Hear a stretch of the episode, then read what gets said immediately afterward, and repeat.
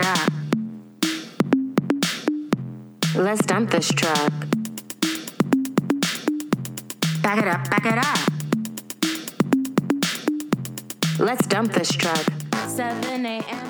Hello and welcome to Bad Romance. I'm Jordan Searles. And I'm Bronwyn Isaac. And I'm Laura Bradley. Yes, our wonderful guest, Laura Bradley, is a writer for the Daily Beast and also one of my best friends. This is truth. So everybody everybody listening, please like tip your hat. I was trying to think of like what do you what are people saying now? What, What do are people people say in 2021 that's like tip your hat to our guest? Tip your tip You your like hat. Throw up your emojis? I don't know. The ladies. uh yeah no it's just it's just nice i'm talking to two of my best friends like it's like usually i'm just talking to one of my best friends now i get two and that's double that's nice. double the friendship. I mean, what a good what a good vibe that we need to unpack uh, to well, one ridiculous remake and Oh, you know, yeah, bits a of re- its predecessor.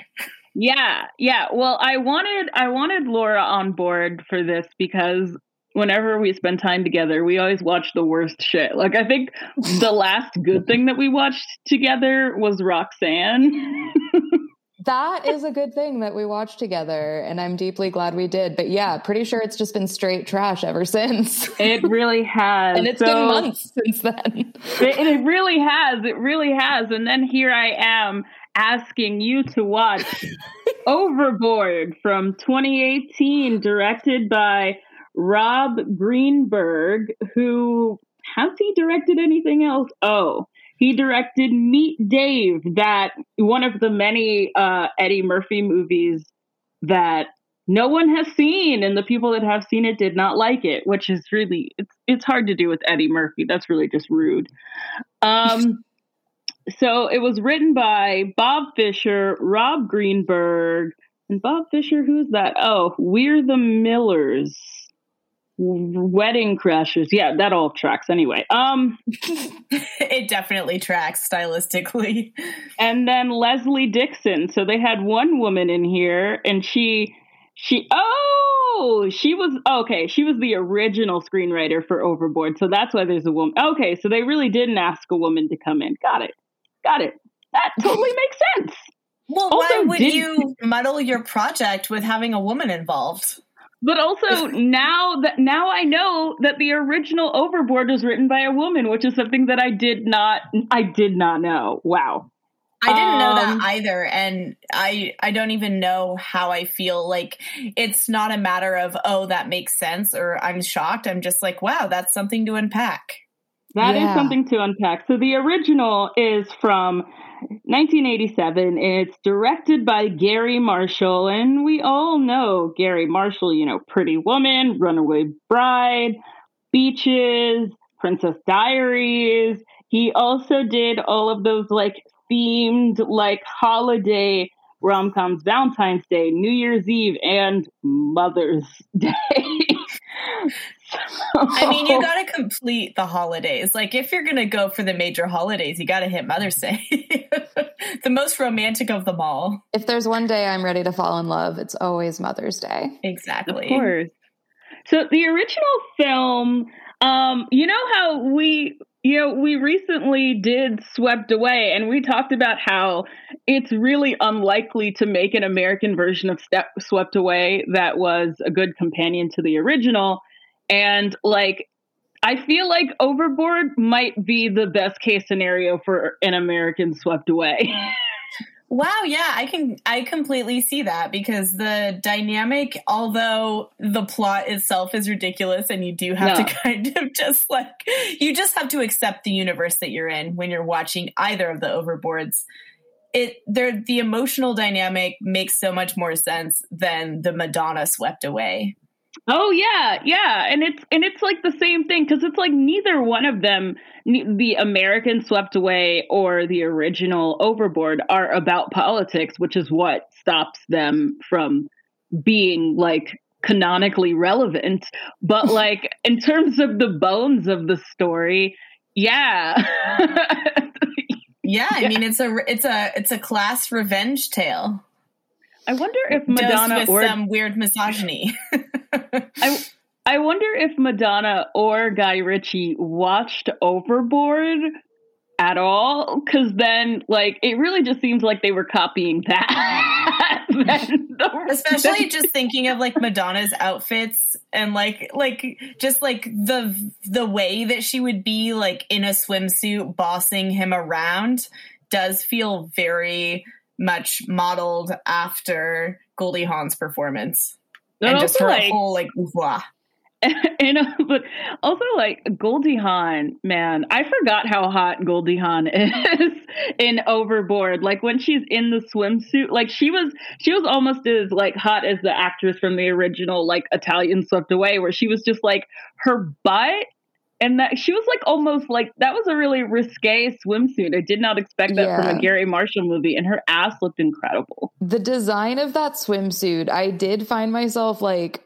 really i was like a lot of thought went into like between like the skin colored like side panels and like the way it's cut like so much work went into that swimsuit i feel like that is yeah. carefully chosen uh, it's like I, a piece yeah. of architecture yeah it's, yeah yeah so i mean the original so the plot is rich woman hires the original plot is rich woman hires a working class man so goldie hawn hires Kurt Russell, you know, still in Mullet Town, to build a closet for her on her yacht.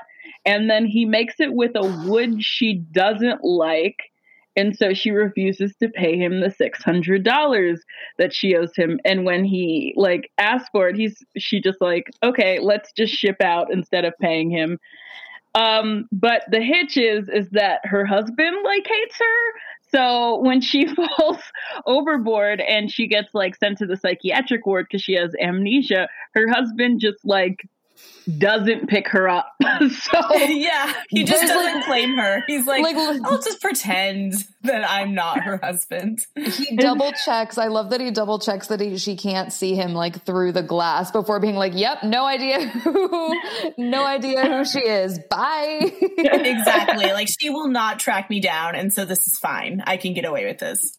Yeah, and so Kurt Russell shows up, and he's you know you know, working class, poor guy, and he's got like all these kids. I think like four sons. Four yeah. sons. Yeah, four, four rowdy. Sons. Yeah, and I mean these are like these are like sons, you know. These, these are like these are like a children's book depiction of like boys, like in the like I, I don't know. It's just like yeah, yeah, you know, covered in like dirt inexplicably, yes. like hurting each other. It's just so like you know when it's just like a bunch of kids in like a children's book or something and they're all just like piled on each other. like that's what it is. It's like a little I don't know, like a little tiny testosterone pile of just like and they're all blonde, which makes it even like that's some village of the damned shit. Like I don't trust a group of blonde children. I just the way they're styled and everything, it's just like what I think Cabbage Patch Kids were like modeled after. Like this is what the dolls were meant to evoke. This is the same ethos as like the Cabbage Patch Kids. I, don't yeah, know. Yeah, yeah, I completely yeah. agree. Yeah, I totally see that. And so she basically gets like forced into servitude where she has to make all their lunches, she has to do all the housework, she rarely gets to sleep, and like essentially she just gets used to it and decides that she would rather live that way, I guess, because in her real life, like she was bored all the time and her husband is a lunatic and like um, like when he's driving the boat at the end that man is nuts. Um yeah so, it's like the the children are such a big part of both versions but like in the original it's like the little boys are really annoying and awful and like unmanageable. But then, of course, they start growing soft for her and she starts seeing she has an influence. And in my opinion, like so much of it is about because uh, before she had the accident, she mentions maybe wanting to have a baby. It's it's her like feeling like a mom, and like that was a desire that she had. No, just like both have that scene where it's like they, whichever person has amnesia is like sitting there and thinking, like, oh, I guess this is my life. And then they start to like take ownership of the lives and the like caring about the kids. And like there's for both of them, there is this scene where it's like supposed to be this like pivotal moment of acceptance. And then all of a sudden everything starts clicking into place where they're just like, I'm actually okay with this really fucked up situation. yeah, Yeah. exactly. Yeah, I, I noticed that like at the end it was like pre Roseanne, but it felt like really Roseanne at the end where she's just like where she's just like wearing that blue jacket that you always see working class people wear in like shows and movies. Like I don't know where that blue jacket comes from, but it just looks like Roseanne's jacket. And then she's just like drinking a beer and it, I'm just like, okay, okay, I get it. Yeah, it's not just that Goldie Hawn decides that like she has feelings for Kurt Russell and like wants to be the the mother of his four chaotic sons despite the fact that he kidnapped her when she had amnesia. It's like also that she completely even when she when it's revealed at the end what happened and you know of course there's like the anger and then there's the like return she completely adopts his perspective on life. It's not just, oh, I don't need to be rich. It's like she doesn't even like clothes anymore. like, you know, like Yeah, you, you her- can be her poor fashion and trends- like fashion. It's weird that it's like obviously now I just wear the same outfit because I've like what? It's, It's so like- weird. It's yeah, it's it's weird how like she can't like she could have easily been like it's weird that there's no plot where it's like she spruces up the house and like adds like some of her sensibilities to it and then like really starts to own her own kind of like working class chic. It's weird that like a person like cuz if you look at her stuff and everything like she has like a sense of style. It's like I don't think amnesia makes you lose your sense of style. Like that's I don't know. It's it's all really strange and it seems like all she really gets from it is like she gets to have sex with a hot man. And like sure. But like you can do that and still like maintain who you are as a person. And it bothers me that she doesn't. Um but you know she got to star you know with, she got to star with her boyfriends they um Goldie Hawn and Kurt Russell were already together before they made this movie. So they decided to make this movie together. Um so once again we have the we have the swept away question of why would two people who are in a relationship want to make this uh, I, I- Laura, I saw. I was like, "Is Laura? Does Laura have a take on this?" no. yeah, like my, I don't know. I just keep returning to somehow, even though this plot is really messed up, it still feels more playful than swept away. I think because like he's, even though she's kidnapped, he's not like physically hurting her. Whereas stepped, uh, slept. Oh my gosh, Bronwyn swept away. I can do words. Uh, Swept Away has like actual assault and violence, so it's not just situational. So I think it is easier to imagine a couple thinking that it's like funny and playful to be in this together, but it's still such a bizarre plot to be like, oh, my character is going to kidnap you and torture you because you were a classist asshole. like, there's so much to unpack there. Yes, there is. So that's the so that's the original and um you know, I was kind of dreading talking about it like cuz we started this podcast like a while ago. And so we had already started the podcast when the remake came out. And I remember coming out and thinking we're going to have to do this eventually. And I am fucking dreading it. So it, it's good that we can talk about just both of them at once instead of having separate episodes. I'm glad that we waited. Yeah, absolutely. And I mean, it is, I think it's a lot of people have who have seen the new one have hopefully seen the original. So, like, comparing them as part of the viewing process. Yeah. Yeah, so the so the 2018 one, we instead of Goldie Hawn and Kurt Russell, we have Laura. Do you know? Eugenio Derbez, probably. Okay, yeah, Yeah. great. That's it. Um, and he is like, who is he? I I had never seen him before. I know that like when when it came out, people were like, "Oh, I love him," and I was like, 2019, the live action Dora the Explorer movie. "Oh." Um, he was also in How to Be a Latin Lover, which you know exists. oh, and oh, yes, right, yeah. and then he's in a lot. Like he's in a lot of Mexican movies that not not all of them are like as easy to access streaming um in the US but like yeah he has a big IMDb I know I'm scrolling right now. I'm like damn you've been working That's why I didn't even know where to start. I was just like, look at this. And like Yeah. just the stuff where the Spanish voiceover stuff, like he that new Grinch movie, he plays like this in the Spanish translation of the new Grinch movie, and it like makes me want to watch it just to know how he sounds. But also no, he, he, he was in the Adam Sandler movie Jack and Jill oh my So, you know, for the Adam Sandler heads. but he, I mean, I thought he was fantastic um, yeah, no, he's In this- great. oh, I see. in this version, despite all of the choices in this version. Yeah, uh, yeah, he's great. Like at first I was like I don't know who this guy is, what's his deal, but as the movie goes on, I'm just like this guy this guy is fucking hilarious. Yeah, I hadn't seen him before, which is why uh, when he's, I remembered his name was Eugenio, but I couldn't remember his last name, which is why I was like, probably. Uh, but uh, no, I thought he was really funny. Like, I thought his physical performance was a really amusing one. And like, I don't know, he's a really, like, he's a really good performer. Like, the comedy was really funny, actually. I don't know. Yeah, Yeah, absolutely. yeah. I, like, I felt like he brought so much comedic energy to the movie, and his comedic energy and Anna Faris's comedic energy are very different kinds. Like, they're both energetic on screen, but in very different ways. And in that sense, I think that they complemented each other on screen, despite like the plot, the Well, plot itself. okay. Okay, so here's what I okay. I mean, we all know who Anna Faris is. She was the superior wife of Chris Pratt.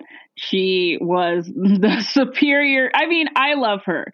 I I have stand. I feel like I've stand for her on this podcast before. Oh you yeah, know. we've definitely I- had a, Anna Faris like appreciation episodes. When we did "What's Your Number," I think we talked about how much we yes. love her. What's your number? That piece of artwork. What's your number? But yeah, and she, you know, the classic stoner comedy Smiley Face, which everybody should see, and May, this amazing horror movie from 2002 that I actually want to write about for the anniversary next year. It's really good. It's like Frankenstein, but um, with a woman, and also Anna Faris is like a lesbian in it, and it that that part of it is really interesting.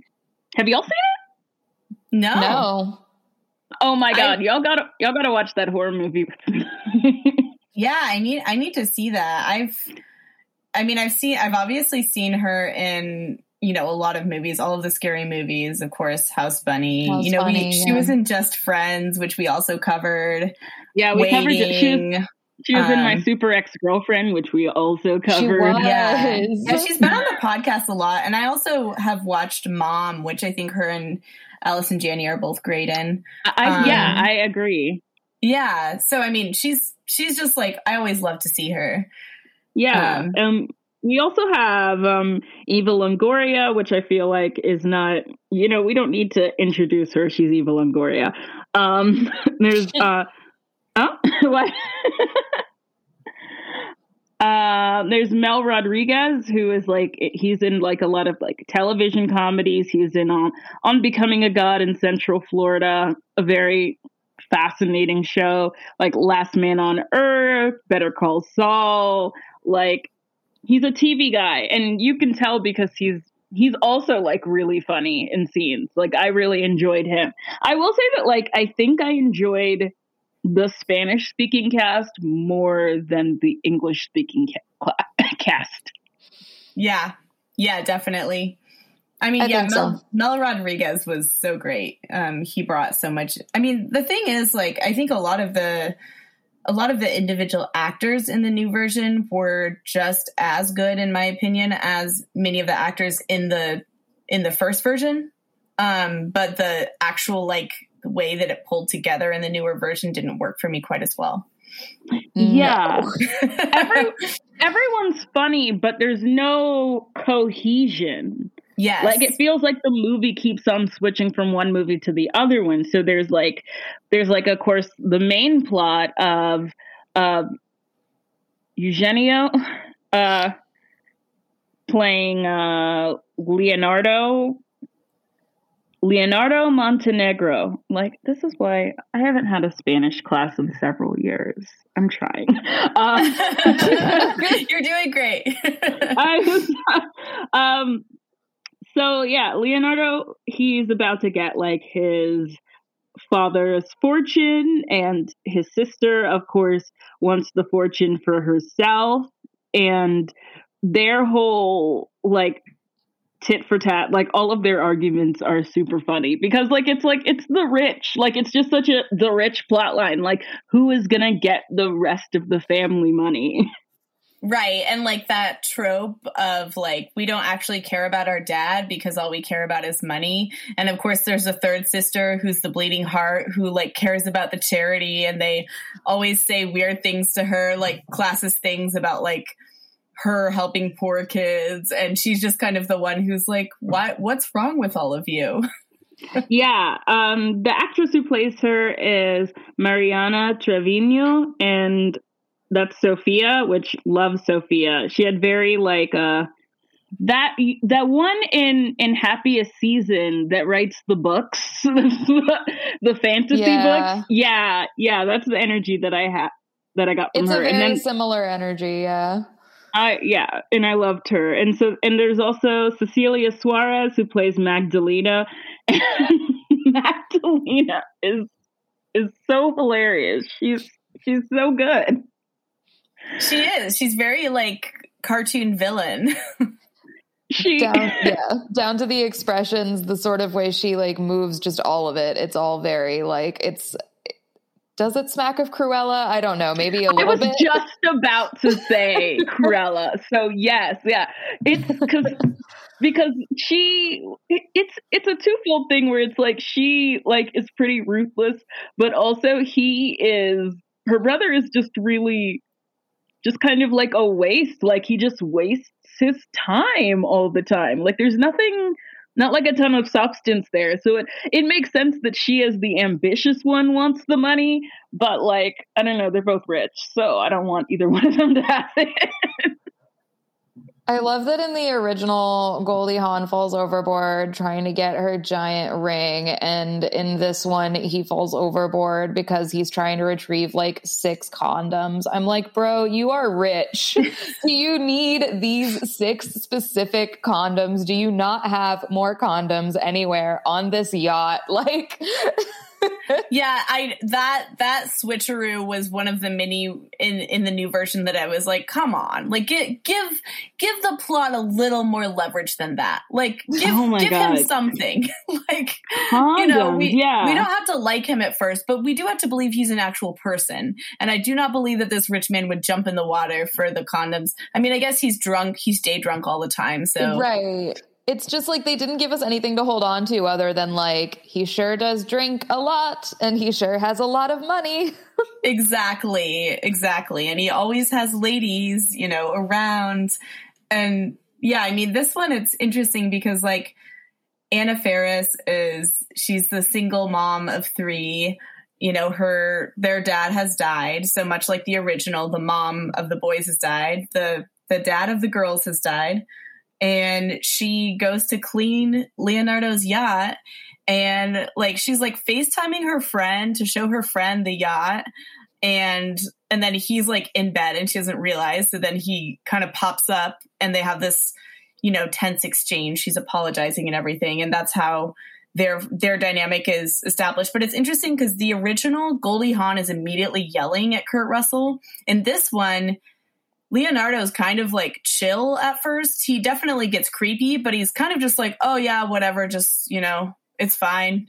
I know that you FaceTimed your friend from my boat, you know, go on and clean. And then like two women come in and they're like in bikinis and Anna Faris is like, oh, this is awkward.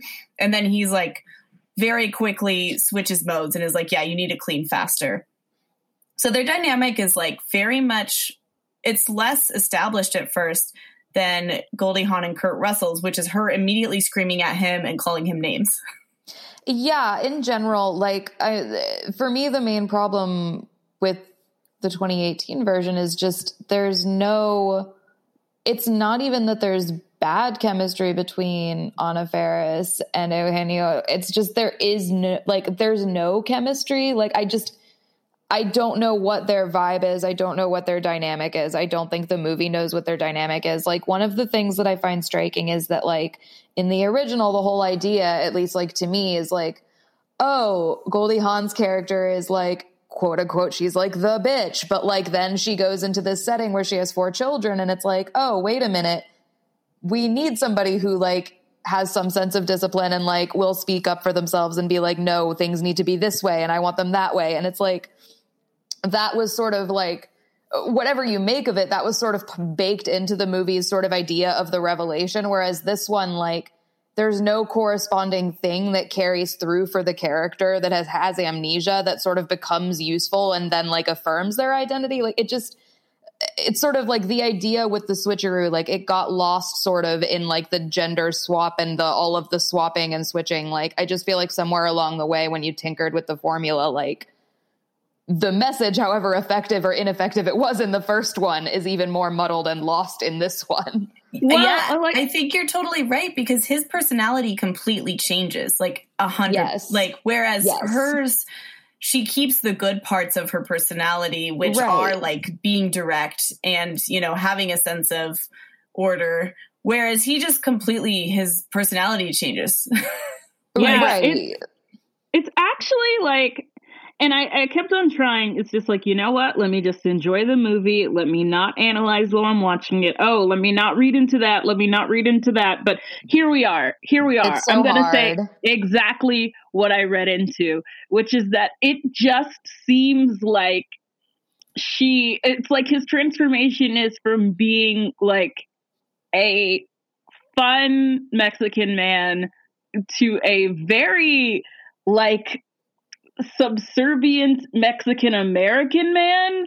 Yep. And I just, his whole introduction is just like this thing where it's like he, the movie seems to make the argument that he belongs more there because because work and work is what he always wanted to do he just didn't know it and just like i don't what uh, yeah this movie definitely is treating like it's treating his identity as sort of like it's treating his Latino-ness as like the identity in the same way that like Goldie Hawn's character was quote unquote the bitch. I feel like the only quote unquote character trait that they are carrying through for him is like that he is Latino and like I think do they explicitly say that he is Mexican in this? I can't remember like if they like give him a specific because then later he's talking about like a Spanish legend.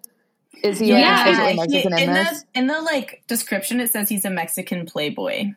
Okay. yeah. yeah. Like it's just such a weird thing that they're playing with. And like, again, they're treating it as like a character trait where like, as though it's sort of like define, like it's sort of in the same way that they have like assumed that there is sort of one way to identify as working class, one way to dress as quote unquote working class, like they all wear the same jacket. Like, I feel like this is very much assuming, like, oh, these are the questions and struggles of a Mexican. And I'm like, uh, I don't know. yeah, yeah. It's like that's not a personality trait. Right. like that like, doesn't define just, your whole personality.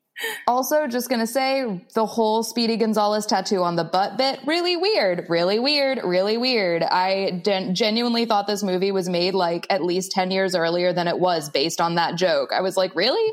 In 2018, a Speedy Gonzalez on the butt tattoo? Really? Yeah, yeah. That they, joke, I was like, what is this doing? Like, there's like, what? There's like not even really a punchline to it. It's just. It's like it's like one of the writers like Googled stuff from like ten years ago. They're like, "Oh, Speedy Gonzalez, this won't be like weirdly outdated and kind of racist." like, like, it's just weird. Like yeah. I, I was like, I was just like, "What is this doing here?" Yeah. Like he's like, oh, I identify with Speedy Gonzalez. No, what? Right. I was like, no, no. no. I identify with like what like like what is there to identify with? it's it's just I don't. and also, I I wanted to point out that like well, there are a bunch of different things. Like Anna Faris doesn't let him sleep in the bed. That makes me feel really uncomfortable. She and makes then him she's sleep like, in the shed, in the, The sh- shed. the shed like like the like uh, i don't even need to add racial analysis to that like you have this nigga like in the shed like what are you doing At And- least Kurt Russell had Goldie Hawn sleeping on the couch. At least she got to be in the house. That's what I was gonna say. Like, why didn't they just follow the original and have him on the couch if they're gonna do the whole, you know, I we're having this boundary for the bedroom? Well, I feel like the implication because it's made several times, like because I feel like it's because they swapped it from a woman coming to live with a man and his four sons, and now it is a man coming to live with a woman and her three daughters. They bring up the idea of like, oh, is he a pervert? Is he a pedophile? Like this is mentioned multiple times, and I feel like it's because like. Well, we're writing a script in 2018 and we have a random ass guy coming to live in this home with a woman and her three daughters. Surely they're, but I'm like, if we're already suspending our disbelief on like 80,000 other things, surely I can suspend my disbelief on the idea that Anna Faris is okay with this man just coming and crashing on her couch. Like, of Yeah. all of the other things I am willfully believing, I can go there in my brain. yeah, Yeah, there's I- really no reason to treat him like a predator. And also like the argument that she gives is like oh yeah you're an alcoholic. So that's why you have to sleep out there. And it was your sponsor's idea. And like the thing is is that i've been to a lot of like na and aa mm-hmm. meetings in my life and that's fucking insane. No one a Yeah, sponsor wouldn't say that. Like isolating somebody who's trying to recover is only going to make relapse more like, oh, here's a space alone that like isolates you and dehumanizes you. Good luck not drinking. like what? No, it's super weird. Also, they imply toward the end that he's like using a giant bottle. Like he literally grabs like a big water bottle. He's like, can't forget my toilet. I'm like, do you She- have him like peeing and pooping into a big bottle? okay so she Is- gives is him Anna that Faris, bottle Like, yeah. she gives what? that to him Oh, uh, I Yeah, missed the- that. He's like he she's like you have to stay in the shed. And he's like what about if i need to go to the bathroom? And then she hands him the bottle. Like that's so fucked up. You've got him shitting in a bottle. it's it's like it's incredibly fucked up. Like there's so much and the thing also is is that like he he's selfish but he's not actually that mean. So it comes off like more feels- harsh. It feels more also like it's weird because like her her daughters are really like sweet and like i don't know there there's so much to unpack with like the kids in both of them right? But like it's obviously really fucked up to put your kids in a position where you're like pretend that this is your parent don't get attached to them like what oh, also But with like the her da- daughters seem like way more grief stricken than the boys do in the original. Like they seem way more like they want a dad and like they're sweet and receptive right away. And and like so he comes into this house and they're just nice to him. And I Well- don't know, it's just so different than the original where she's like kind of battling with the kids. In this one, Yeah, he she's not comes getting. in- ha- yeah, he's not like getting hazed. The daughters aren't hazing him. Like, Right. Yeah.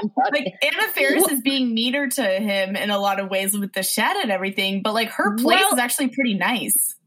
Well, yeah, the thing is, is that like Anna does this to him, and her tone is like mean, and their tone with him is like, okay, this guy seems cool, but also, and the, maybe the best character note that I love is that the daughters are very annoyed with her for lying to him in the first place. Like from the beginning, they're just like, this is really fucked up. He seems like a nice guy, and I don't understand why you're doing this, and they're constantly telling her that. And it's just like your kids are right. Listen to your kids. Yeah, exactly. Whereas the original, the boys aren't like like they're upset when she first finds out about everything and she leaves before she comes back, but they're not like, "Dad, what are you doing?" right. Yeah, they Well, and I never say that. Are they slightly, at least, I think the older daughter, I think she seems to be a little, like the oldest child in the newer version seems to be a little older than the older kid. So, like, Oh, yeah, maybe that's also, so that might also be part of it, just like being more with it. Cause I think like the oldest kid in the original, I think was like 11, which like, 11 year olds don't have an idea what's going on. They don't know shit. but Yeah. I do, I do love that in this one you have the classic scene where uh, you've got the little girl with the bike and she's like, I'm so tired of my training wheels. And he's like, uh, did I never teach you how to ride a bike? We'll fix that. Right? like he he takes on being a dad. He takes it so seriously. right? It takes him like one day to turn into a really sweet person. And then he's like cooking, he's like making I also like the roast of her cooking. I thought that was very funny. Like Oh man, that was it was just like this white woman doesn't know how to cook. like her daughters are like, wow, like dad really makes good food. I was like, like, really? wow. All, all I did Well, was like- add onion and this spice called cumin. yeah. and it's like, okay, so she doesn't season her sauce. She's never seasoned the sauce. Like, like my spaghetti sauce is bad, but not because I don't season it. It's because there's something chemically wrong with me that I can't make good spaghetti sauce. Uh, no, I did love that. I did love that. I love that he had. Uh, I love that he meal preps for them with all the little organized Tupperwares. Love that. Oh yeah, Yeah, absolutely. Yeah, because in the original, it's like like Goldie Hawn was just making PB and J's, but this guy is like he's like doing real cooking. He's using spices. He's teaching these kids how to like like Goldie Hawn does a lot of just like managing the kids, but like he Yeah. does like he fathers those kids in a way that like Anna Faris can't do. And I know that part of it is that she's studying to be a nurse, and my mom is a nurse, so I understand how much like space and stuff that that needs. But it's like if you're a nurse, like I don't know, there's something. I mean, she's studying to be a nurse. It's like her big like nursing thing, but. I don't know. There's like some kind of prep that you have to do when you when you have a job when you're about to get a job that you know that you're not going to spend a lot of time with your kids. It's just she doesn't really seem very like emotionally intelligent. Like she doesn't understand like how this is going to affect them, how anything is going to affect them. Well, yeah, it seems like she's a very uh, emotionally unavailable mom, and that's kind of it's kind of like uh, Kurt Russell in the original. He's emotionally available in certain ways as a dad, whatever that means at that time, but he is very chaotic and he doesn't know how to discipline his kids. And then Goldie Hawn comes in and she takes that over. In this one, it feels like Anna Faris is very emotionally unavailable. Like, yes, she's she's worn thin by having to work so much, but she's also just not paying attention to her kids in the ways they need. And then he comes in and Leonardo's like talking to the oldest daughter about what it means to be a teenager and move and like having all these emotional moments. So there's a sense in which he brings an emotional intelligence. Um which again it's interesting because it doesn't show him as emotionally intelligent at the beginning of the movie so it's like a complete switch Yeah, I feel like in the original, you've got Kurt, Kurt Russell's problem is that like he's very much trying to be like a friend to his kids, right? He's like, I'm their buddy. And he has no sense of discipline. And then Goldie Hawn comes in and you see her like hosing off the dishes. So she clearly is not like, you know, sitting there as like a whiz at like the sort of domestic work, but she does excel at sort of the disciplinary stuff. Whereas this, I feel like there's no sort of character driven other than like, she's studying to become a nurse. Like, so it's like more of a practical obstacle than like an emotional one. And so there's just even less character for her to work with. Like, for me, at the end of the day, the problem is like, I don't think like Anna Faris had much of a character to work with. Like, what is her character other than like busy? yeah no absolutely and honestly it made me think of like her character in mom a little bit like it i feel like there's this pattern with Anna Faris where she'll get cast in a role and then people just tr- tr- keep trying to recast her as that role again like you know she's kind of like a chaotic mom trying to keep things together and her mom is kind of self-absorbed and shitty and there's obviously tension there. And she's trying to like be a better mom than her mom. And so it did it made me think of that role. But yeah you're right. Her character we don't really know what her personality is supposed to be. Like We don't even know. Like if it wasn't Uh, Anna Faris, her character wouldn't be charming at all. Well, and even like aesthetically, you know, like Kurt Russell, like you think about that house and those kids, like that was a vibe. That was an aesthetic. Whereas like hers is basically just like this, like we had a partnership with Wayfair type aesthetic that like it looks like every show on Netflix. Like the set design tells us nothing about this family because there's no imagination or personality to it at all. So like there's just nothing to work with. Yeah, exactly. It really missed an opportunity to like have a specific look or decorating or mess that like is ascribed right. to her because that is such a big part of the uh, original is like that house is like a, a nightmare. it is terrifying. yeah. Well, and it's like it's so easy. Like she's studying to be a nurse. Like dare to make it a mess. Like I feel like they were too would, worried. Like, yes. Just let it be a mess. Like I want rotting dishes yes. in the sink. I want clothes all over the bathroom floor. I want towels that look like they're growing mushrooms. Like give me something. yeah, because like the original, like she arrives and she's like, "Oh my god," and you actually relate to her. Like regardless, mm-hmm. like uh whereas with this one when he's like oh i'm poor i look at the place and i'm like that looks nice i'd love I there like, i'd love to afford that much space like, I know, I'm like, eh, it's bigger than my place. Seems like they've got, you know, they've yeah, got all of I think the, they have a washer and dryer in the house. That's great. Boom. Already, and in Seattle, no less, doing great. Doing exactly. great. Yeah, all her entire, all of her character notes are, I'm tired, I'm overworked, I'm tired. And it's like, sure, but like, if you're that tired and you're that overworked, like, you have other things to say. Like, when I'm tired, I'm just like going on weird tangents, man. I'm like, I'm like hyper fixating on shit. Like, I'm reading the same page of a book, like, over and over and over again. Like, there are things like, it just, this movie has like no sense of women like yeah. at all. Yeah.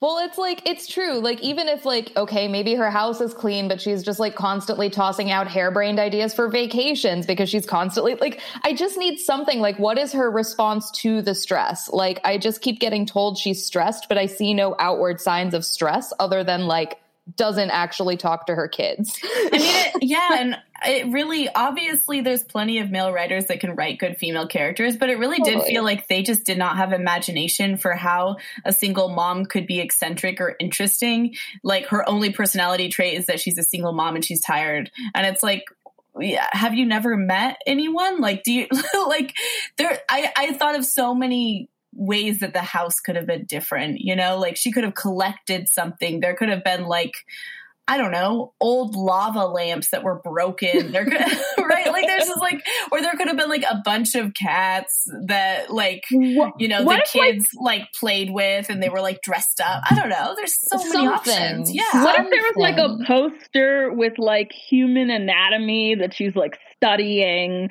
or something like what is some mate- some study materials, some scrubs? Like I, man, like. Yeah, there could have been skeletons. An, an apartment full of skeletons. Amazing. They, they could have had like I don't know. They could just have gross like w- like when my mom would come home from like learning because she's learning all this like gross shit because so much of mm-hmm. being a mm-hmm. nurse is like gross shit. My mom would like come to the table and she would just be like, you know, I you know this man like pooped while we were operating on him or some shit. Like it'd be like, oh yeah, like like I was holding the heart and then it almost slipped out of my hand. Like like it was just always like this gross shit. And she never like we were just like eating food and she because like right. when you're a nurse, you're just so used to like blood and guts and like feces that it's a lot of the time it's hard to like not talk about it casually because that's casually, you know, that's like a part of your life. That's what you see every day. And it's just, she doesn't even right. talk about that shit. right. Or like leaving medical textbooks with weird skin diseases out and around. Like, I don't know. Just again, like some sense of like identity or texture or something. Just like something that makes this feel less like a like commercial for a department store. I don't know. Yeah, yeah, absolutely. Because like the yeah the I, I feel like the original just like again it is such a wild plot and there's so many i mean there's so many moments from the original that are like deeply like oh god why um but you know who the characters are. So when they decide to pick each other, even after the whole harebrained scheme is revealed, you can still be like, yeah, sure. But with this, we don't really know who Anna Faris is. And then Leonardo's whole personality changes. So we fall in love with the version of him that is post traumatic stress brain. we don't know who he was before. And it, it does feel like a weird, like, I don't know, assimilation tale. Like there's just such a weird I mean, it's creepy to have her like turn him into this husband that's like doing all these things for her. Um and, and because like, there's no chemist and because there's no chemistry between them, it's like he it's like she just like got like a servant. Like even though like Kurt Russell definitely treats Goldie Hawn like a servant a lot of the time, you can tell that he likes her. Well, right. You watch them fall in love, whereas with this, we watch like they have the similar parallel scene, obviously, but at the same time, like another feature that's in this one that's not in the old one is that we constantly see Leonardo asking her to have sex, and she keeps being like, no. Whereas, like, the other one was predicated on the idea that, like, Kurt Russell is falling for Goldie Hawn, but he's like giving her her time to figure out how she feels. Like, and again, like putting aside how messed up all of that is, like at least like there's some sort of narrative of romance there to work with, as fucked up as it is. Like there just isn't romance in this one. Not it's at more all. Like it's like, oh, thank God you're taking care of my kids, and therefore I love you. Honestly, like the because he starts, you know, working with Mel Rodriguez and mm. a bunch mm-hmm. of other Latino gentlemen. Um, they those guys seem to have like more chemistry and more love between them.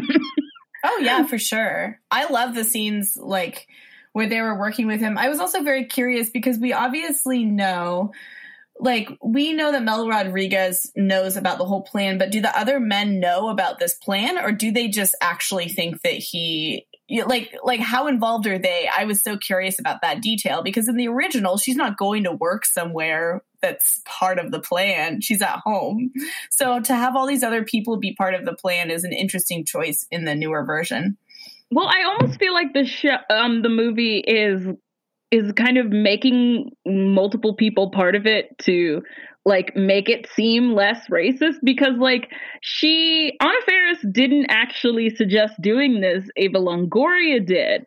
That and then she just the fact that it was her idea felt very intentional like so she's so Anna Faris is like not sure about it at the beginning and it's like this idea well it's like well, well if one Latino person is fine with it, then then it's totally okay and there are no other no follow-up questions. Moral questions here. Yeah, it's it's so much oh my god, there's so much white nonsense in this movie and then like the best scenes of the movie are the the work, the like some of the nice dad moments and whenever his family is like arguing in Sp- I loved how much Spanish in this movie by the way. Like that was like the one part of it that I was like I feel like there's a chance that it's it would be so easy to not have any Spanish in it because American movies do not care usually right because normally it wouldn't but yeah, I I loved how they were all speaking to each other in Spanish. I love how it wasn't just like it's like of course no like no like Americans around. Let's just fucking talk. Yeah, definitely. Yeah. I did love the line. I think it was uh, Josh Segarra, who's actually also, uh, I liked him in this. He's also really fun in the other two, but he had that line where, like, I don't even remember what they were trying to ask them to do. I think he was like, oh, can you like go so I can have a massage or something? And he just pretended like he couldn't speak English. And he's like, I love doing that to people. And it's like, that's a classic joke, but he pulled it off really well and I enjoyed it. yeah, that was a great moment. That was that was a really great moment. And just like the camaraderie at work, like the the lunch conversations, you actually I don't know, you felt like everybody was friends and it was a moment where like Leonardo is kind of like trying to figure out because at that point he still doesn't remember anything and he's like i don't feel right and everyone's like yeah we don't feel right either and i was like wow this is like a roast of like capitalism and like like so many elements going on just talking about like the fucked up nature of yeah capitalism and classism and like the way that you get pigeonholed and yeah i was like damn there's a whole movie here that i actually would prefer to watch it's like these men hanging out and talking about their lives That Yeah. certainly would have been more fun. yeah, I just really couldn't stand the white people in this movie except the girls. I was every single time we were stuck with the white people, I was just like, what? This is so boring. Yeah. pretty much. Pretty much. Uh, yeah. So I mean, we know how it goes because, like, you know, the beats. He becomes a dad. They they fall in love unconvincingly, and then of course there's the ending, which is the same as the original, where it's just like boats. There are two boats. There, the big boat is like going back to Mexico, and then the other boat is trying to stop that boat because Anna Faris and her daughters are like, no, we need our servant back. Uh, that's essential.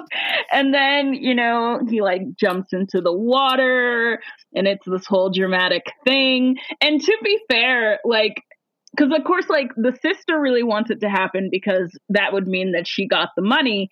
And the dad doesn't want it to happen because the dad wants to give all the money to Leonardo.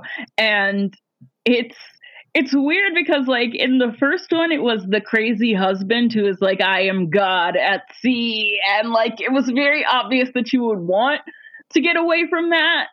Whereas the dad is like making some good points i don't Yeah. want him to go back to her Yeah, the dad the dad's like, Are you going back to that con artist? And I'm like, Very good read. She is. It's a really good question. Yeah. it's- It's I mean, like I I feel a- after watching the original, I of course again the plot. There's so much to say about it, but it is what it is. So at the end of the day, like you either can deconstruct every single choice in the plot, or you can say, okay, I'm going to look at the plot as is. At Right. the the original, I was like, okay, I, you know what? Sure, yeah. And part of that is that Kurt Russell and Goldie Hawn had very real chemistry and it was on and off screen. Whereas with this version, I feel worried for him. I feel like he's in an emotionally abusive relationship. And um, best case scenario, Anna Faris is just going to be emotionally unavailable to him and he's going to be a really great dad. Yeah, pretty much. Yeah, I would also honestly like love a scenario where they get divorced and then the kids just stay with him. I want to see the spinoff where they all just go live on the yacht. Him and his three daughters living on the yacht. Yeah, and of course, like the twist in the first and the second one is that she think they think that they're gonna have to give up their money, but they don't actually. So he gets to keep the money, and like I'm honestly just wondering, you know, just you keep the money, you keep the kids, you of course like donate to some mutual aid funds. You come back, you get all of your coworkers, you know, really paid. Like I just feel like he is going to use the money well now and I just I just want to see him do that. I just want him to be like running around like using his money for good. Yeah, absolutely. You've learned the keys to happiness and now you have money. Now go forth and enjoy and leave this con artist behind. yes, yeah. Like I'm usually like eat the rich, but like this guy he's fine. I don't know. like if we're going to eat the rich, we can eat him like like down low, like last ish, like kind of like down there with like I don't know, like Bette Midler. like it's like we have to eat you, but like it sucks. Yeah, absolutely. that. We have all the Elons to get through first. Oh, for sure. I there's like so much chomping to do before we get to poor Leonardo. He's so much purer than the people we should start with. I do love that in both versions we also get that line where it's like the person who had been sort of serving the rich person then tells them like, "Well, you know, you've had this amazing privilege of seeing life from two perspectives and what you do with that knowledge now is up to you." And I'm like, I don't know, were the lessons that profound? Were I don't know, and- secrets that hard to Did, figure did you out? really before? need to get in an accident to have empathy and listen to people? like, is that really I'm where like- we're at? Like, did we really need this like Freaky Friday esque scenario to like learn to have empathy? I don't know. yeah.